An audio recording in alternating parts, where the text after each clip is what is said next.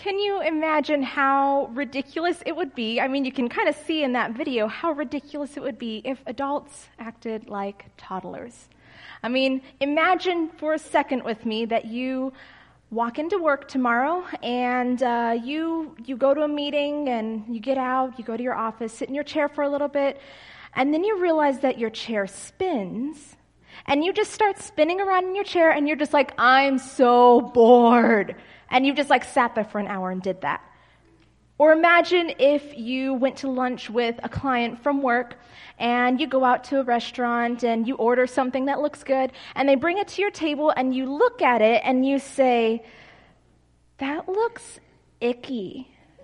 I don't want that. And, and your client says, You haven't even tried it yet. And you're like, It looks weird. I don't, I don't want to eat that. Or imagine if your boss starts saying something to you that you don't want to hear, that you don't like, and, and you just proceed to put your fingers in your ears and just say, la, la, la, la, la, la, la, I can't hear you, I don't want to hear you. Like, that would be really silly if we saw adults acting like that, and you could see that in the video.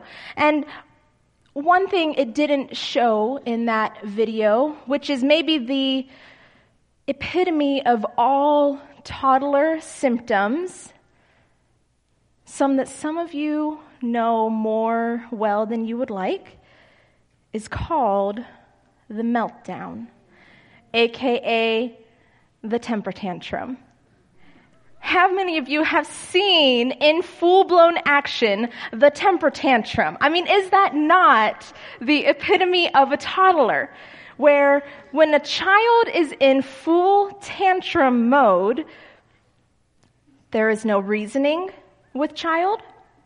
There is no calming child. There is no touching child with a 10 foot pole because during a temper tantrum, child throws all reason out the window and instead of trying to communicate, reverts back to screaming and crying and weeping and gnashing of teeth.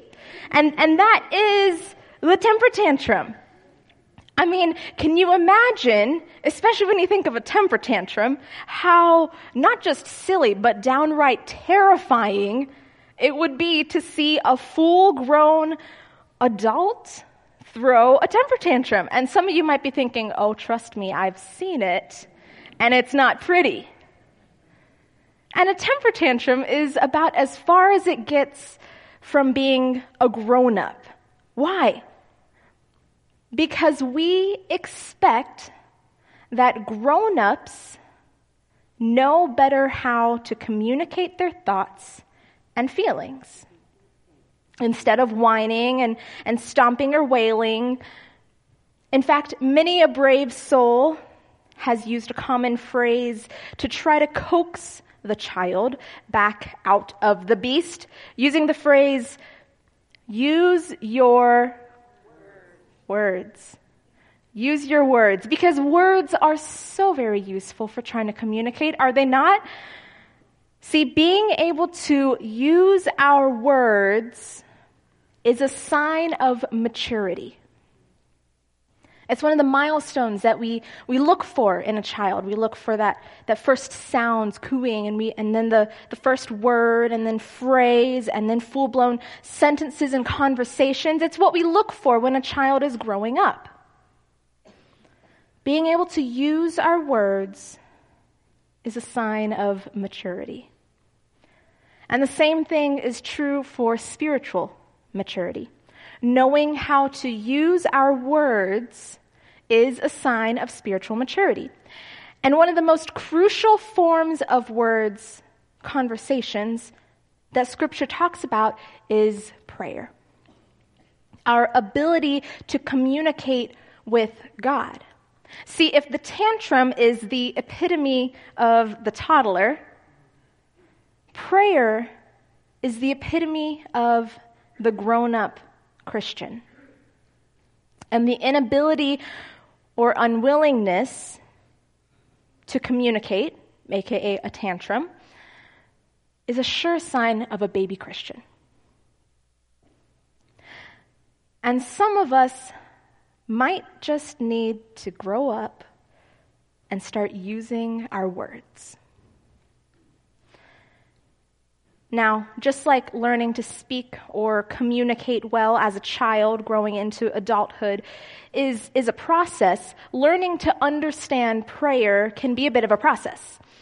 Doesn't need it mean, doesn't mean it needs to be difficult.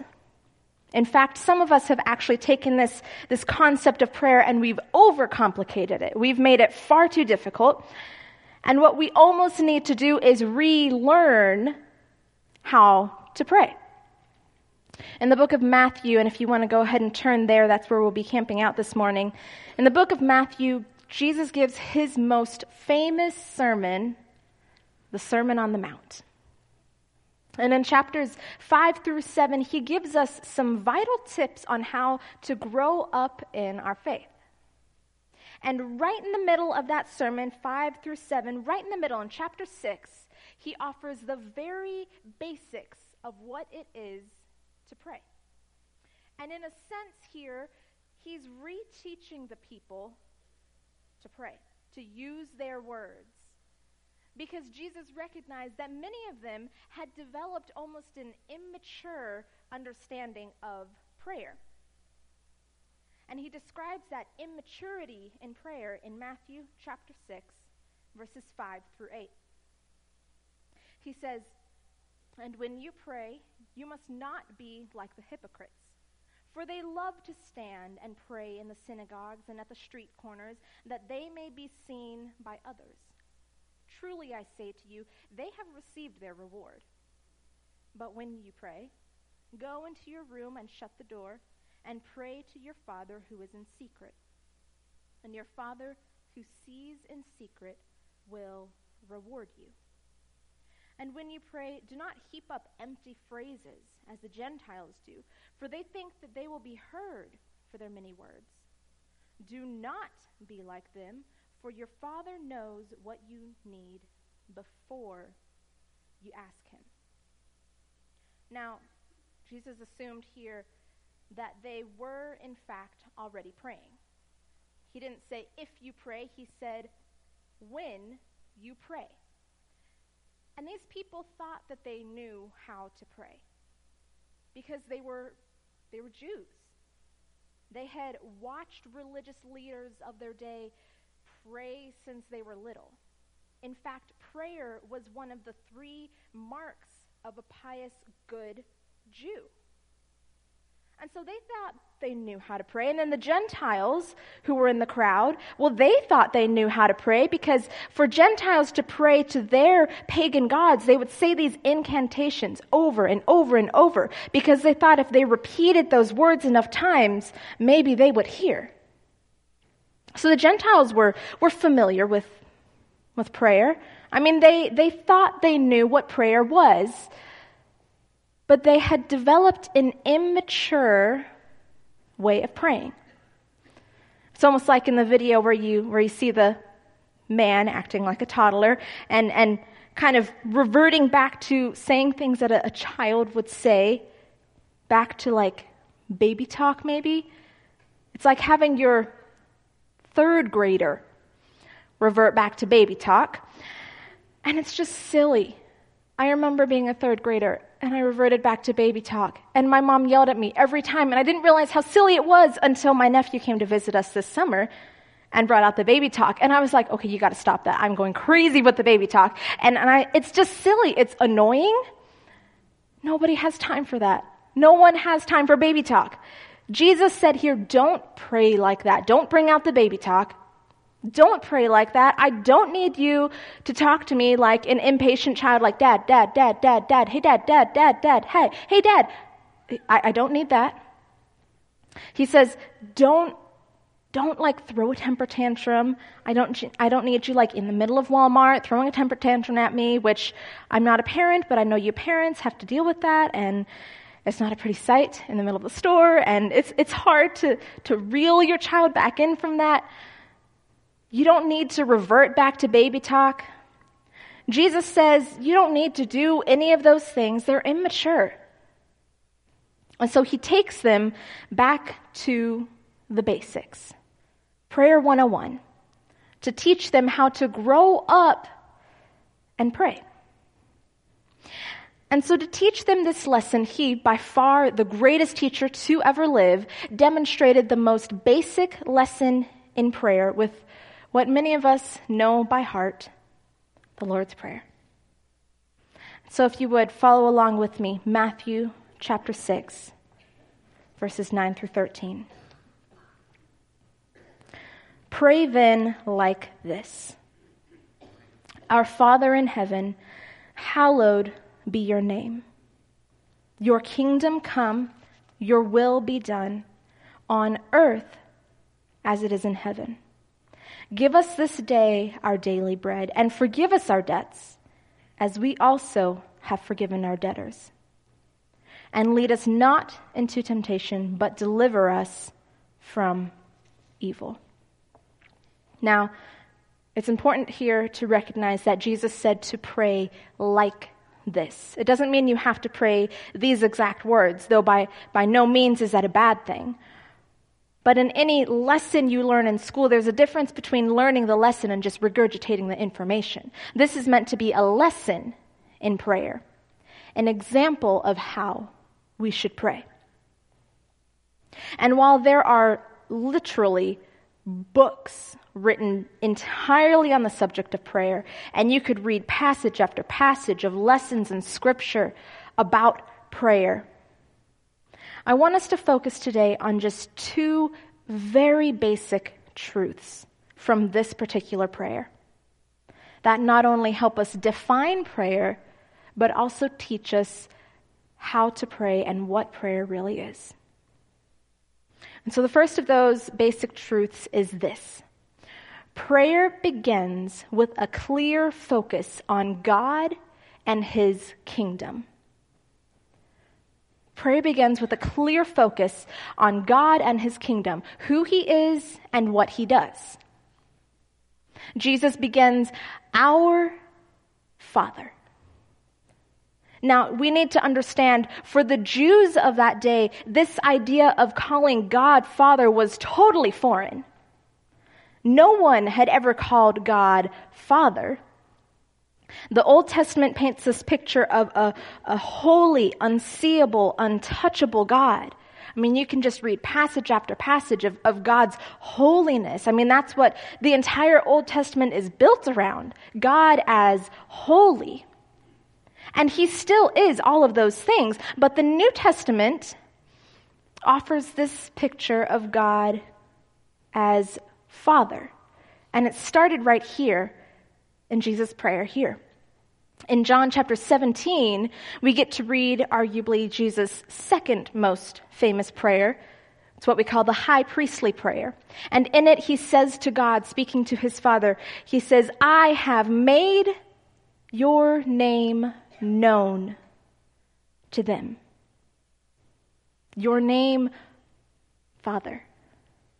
And that's what he, he came to do, to introduce us to his Father.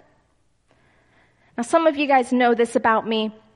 I love introducing people to something that I know they will love. And some of you have been the recipient of this. If I see a movie or read a book or try a new food or restaurant and, and I am in the middle of that and I think of someone who would love it, I love, it's, it's almost like a hobby for me to introduce that person to that thing because I know how much they're going to love it. And that's how Jesus is. He loves to make that introduction. And the greatest introduction he's making here is for us to know the Father the way that he does. Jesus wanted us to know the Father and to experience the joy of knowing God, not just as holy God, but as Father. God is our Father. But then he doesn't abandon the idea of the Old Testament God either, because he says, Our Father in heaven, hallowed be your name. Now, hallowed means holy, separate, consecrated. And just as God himself is holy, so too is his name holy. It should be recognized and revered as holy. That's why in Exodus, in the Ten Commandments, God, God told the people to not misuse his name because it's not just God that's holy, his name is holy. His holy name above all names. And this, this concept was a little bit more familiar to the people. This holy God, holy name, hallowed be your name. And so, in this model of prayer, what Jesus is doing here is offering a new perspective on who God is.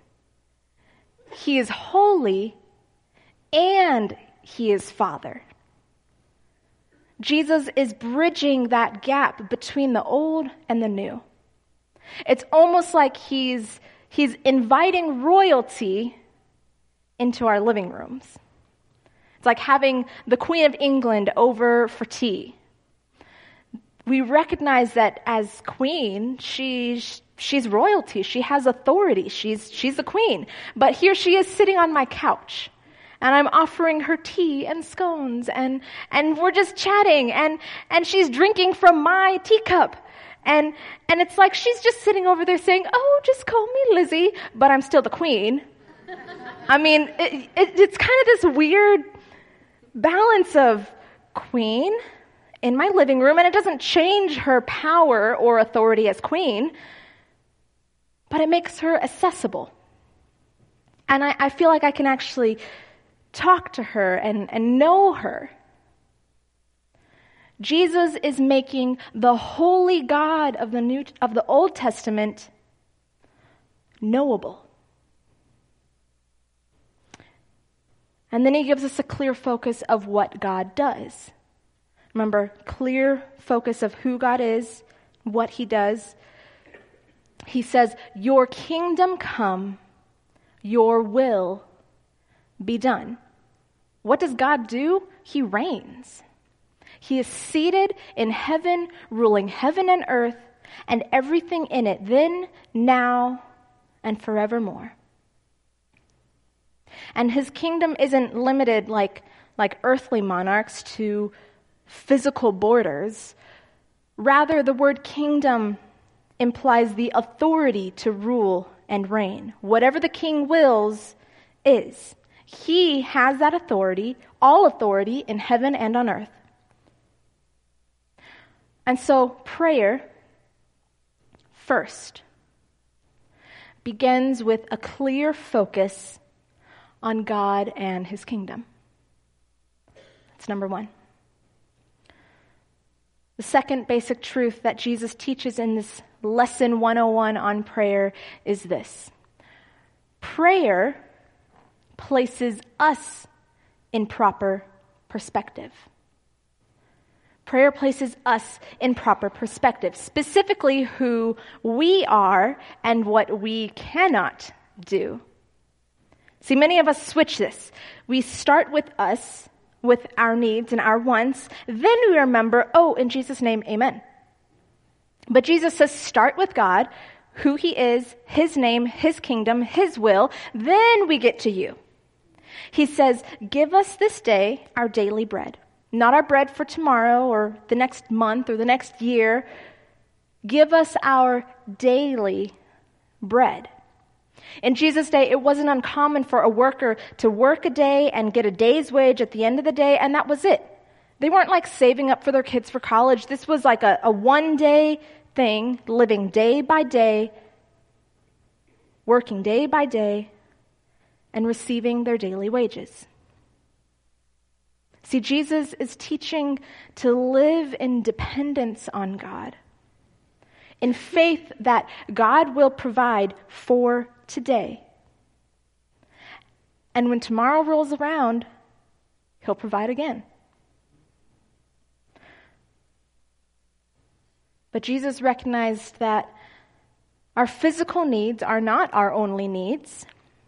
Just ask Maslow that, he could tell you all about it. Our physical needs aren't our only need. If bread is the first need of the body, Forgiveness is the first need of the soul. Forgiveness is our spiritual need. He says, Forgive us our debts as we also have forgiven our debtors. I mean, clearly we do need forgiveness. Anyone in here not need forgiveness? That's what I thought. We all clearly need forgiveness, and, and that's the work that Jesus did when he came down and died on the cross. The forgiveness of our sins. Our souls need forgiveness, just like our bodies need bread. And then Jesus addresses another spiritual need of ours protection. He says, Lead us not into temptation, but deliver us from evil or from the evil one. He acknowledges that by us being in this world, we are under attack. Our souls are under attack. And we need protection. We need his strength to avoid the evil one. And in all of these needs, in bread, forgiveness, protection, Jesus places us in proper perspective because having already started with a clear focus on God, we are reminded that we cannot provide these for ourselves. We might think we can, but through prayer, we recognize that God is the giver and we the receivers. He is the great provider. And we might be able to bake ourselves a, loaf of bread, but God is the one who provides the resources. We couldn't forgive ourselves. God had to do that. Christ offered the ultimate forgiveness on the cross for all sins. And as a result, we know how to forgive because he forgave us first. See, we alone can't defeat death and darkness and temptation and evil. Only God can overcome those things, and praise God that He already has. In all of our needs, we are helpless. And prayer gives us that proper perspective of ourselves. Prayer begins with a clear focus on God and His kingdom, and it places us in proper perspective. Now, you may have noticed, though, that I, I skipped over a phrase right in the middle of Jesus' prayer. And I didn't forget it. Actually, I think that phrase is key to unlocking prayer. And so I wanted to leave the best for last. See, if prayer starts with God and does somehow include us, that little phrase in verse 10 pinpoints what the act of prayer actually is. See, ultimately, prayer is standing in the gap between heaven and earth and reaching one arm into heaven towards the arms of the Father, and one arm down to earth, and pulling the, t- the two closer together. On earth as it is in heaven. This phrase is right in the middle of that clear focus on God and that proper perspective of us. Because God, in His foresight, has placed us in that unique position between heaven and earth.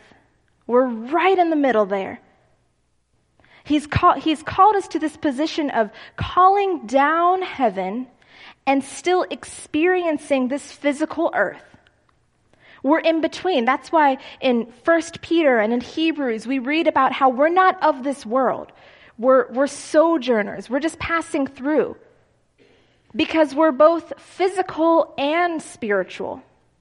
And we're standing and living on this earth, but we've also been given a taste of the eternal through the Holy Spirit living in us. And so prayer is standing in that gap between heaven and earth and pulling so that earth can be a little bit more like heaven. Your kingdom come, your will be done on earth, right here, right now, as it is in heaven. And it's not just us reaching and pooling, but it's reaching and pulling expectantly. It's having faces fully lifted and believing that God's kingdom will be ushered down to earth here and now. Not because we're in the middle pulling and because we're strong enough to pull those together, but because God, Holy Father God, is able and desires to pour out his presence. He loves stretching his arms toward his children, reaching up, so that earth and heaven are pulled together. Because what happens when we pray is we begin to make more sense of the world and God. I think of it like this My family is a, a mixed family, and uh, my mother is Mexican American. She's got dark hair, dark skin, dark eyes. And my dad has German, European blood, and so he's got light features, light blue eyes, light skin and hair. And my brother looks a lot like my mom. Dark all through and through. My sister looks a lot more like my dad, even with the features and everything. And so if you see my, my brother and my sister, you might be able to tell that they're related, especially if they open their mouths and start talking, because they have very similar personalities. But just looking at them, you might be able to guess that they're related. But I'm the middle child. And so I stand in the middle, and when you have all three of us lined up, then both sides make so much more sense. You can see the connection. When I'm standing in the gap there, you can see how we're all related. See, that's kind of what happens when we pray. When we pray and we're standing in that gap in the middle, God makes more sense. And the world around us even if it doesn't make more sense, we can clearly see God in the world and the need for God in the world. And so we pool, and then we begin to more clearly see God's presence here on earth. And not only that, but when we start pooling, we ourselves become more like Christ. See, Christ was the ultimate gap filler. He stood as the intercessory between heaven and earth, and he pooled.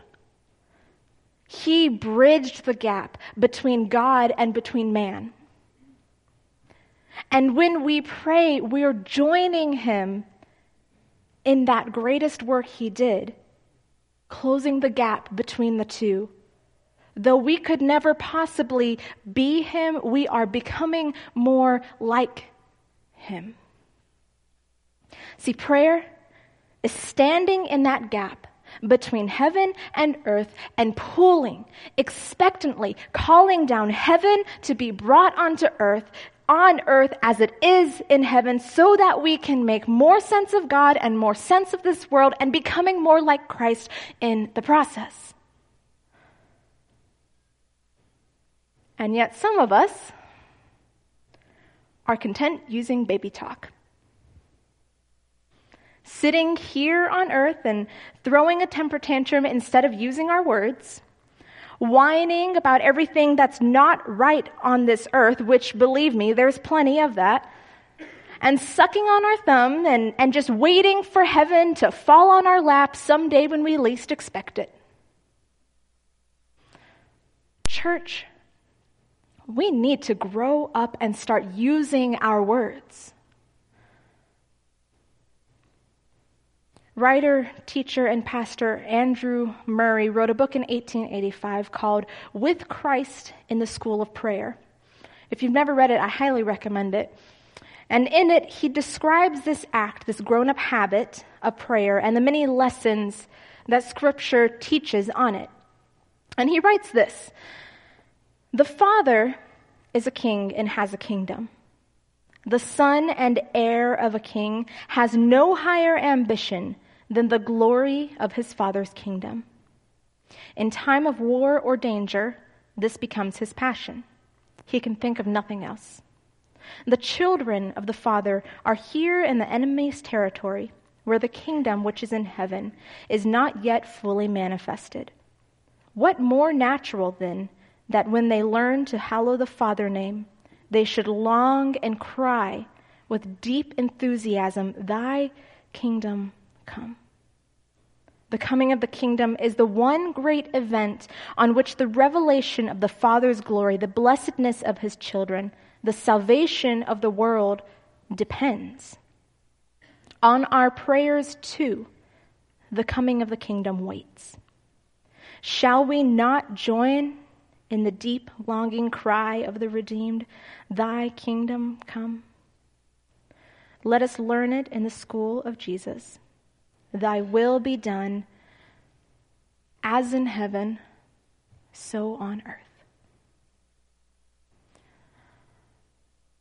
Are you reaching?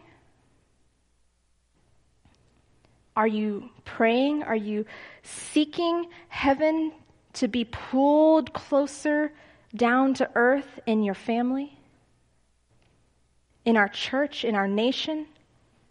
It was never meant to be something complicated or scripted or monotonous or boring. It's just using our words.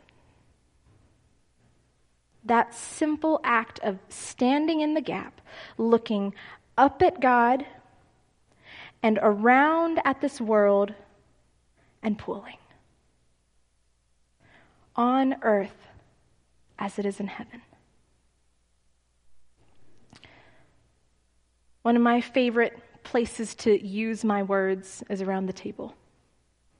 Growing up, my family would spend hours around the table at dinner just talking. And that was always important to us because it was a way for us to kind of pull our worlds closer, to gain perspective on each other's lives and worlds. And, and even just the other day, my parents were in town for a full 36 hours. But we found ourselves catching up around the table over a cup of coffee. And we just talked. We caught up on each other's worlds for a couple hours, and it was such a sweet time to be able to just catch up with them. And so, what better place for us to practice using our words and expectantly pooling than in communion around the table today? The table where we take time to remember Christ's sacrifice for us when he stood in the gap on our behalf, and to look forward to the day heaven's glory will be victoriously and ultimately ushered once again down to earth. And we will be brought into the fullness of his glory in heaven. So, right now, we're going to move into a time of communion. And if you have placed your trust in Jesus Christ as Lord and Savior, and you're living in right relation to Him and to others, we want to invite you to come forward and join us at the table. You'll notice that the setup is a little bit different today. The stations are a little bit more spread out, which is intentional. And when you come forward, you'll actually take two cups that are stacked on top of each other. One has the bread and one has the juice. And you'll go ahead and partake the elements here up at the front and uh, then return to your seat afterwards. And if you're not able, uh, we'll have people that can help you uh, as, as, well. Uh, we've got in the middle here, we've got gluten free elements. And so we want to invite you to come and join. But before you come forward, I want you to take some time to commune with the Father, to pray, to stand in the gap between heaven and earth, and to pool. Because we sometimes have a tendency, I think, to rush to the table and skip the table conversation. But I'd like for us to just take some time sitting, enjoying the holy presence of the Father, inviting His world into this world, and, and scooching in just, just so you can be closer to Him. So you could just like reach out and take His hand. Maybe you have a particular situation you need to stand in the gap for. You need to pool. Maybe on behalf of yourself or your family or our church family.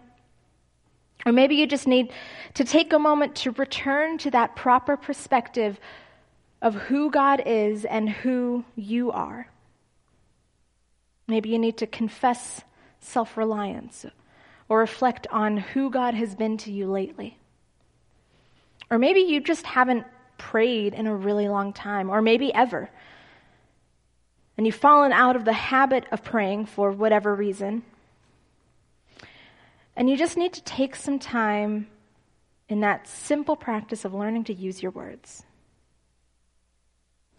Whatever it is, take this space to do that. We've built in plenty of time to be able to do that either at your seat or here at the altar. But don't skip out on the table conversation. Matthew 26, 26 through 29. Now, as they were eating, Jesus took bread, and after blessing it, broke it and gave it to the disciples and said, Take, eat, this is my body. And he took a cup, and when he had given thanks, he gave it to them, saying, Drink of it, all of you, for this is my blood of the covenant, which is poured out for many for the forgiveness of sins. I tell you, I will not drink again of this fruit of the vine until that day when I drink it new with you in my Father's kingdom. Would you bow your heads in prayer with me? Father and Holy God, we praise you for providing your Son to stand in the gap on our behalf. Would you more clearly paint the picture of the great cost of that salvation and the great love you pour out on us? Holy God, we ask you to consecrate this bread and cup prepared before us, so that as we partake in remembrance of you, we may receive the grace made possible through Christ's body broken for us and blood shed for us. We ask these things in your holy name, Abba, Father. Amen. And now, take some time at your seats, at the altar, to converse with the Father before you come to the table. And after you've done that, come, take, eat, and drink in remembrance of Him. And now, would you join me in praying that model prayer that Jesus offered to us in Matthew chapter 6, the Lord's Prayer. Our Father in heaven, hallowed be your name. Your kingdom come, your will be done on earth as it is in heaven. Give us this day our daily bread, and forgive us our debts as we also have forgiven our debtors and lead us not into temptation, but deliver us from evil. For yours is the kingdom and the power and the glory forever. Amen. And now, would you stand with me to receive the benediction?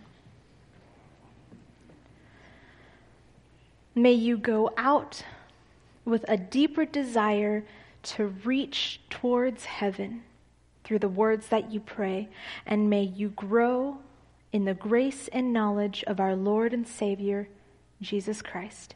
To him be the glory both now and to the day of eternity. You are sent out.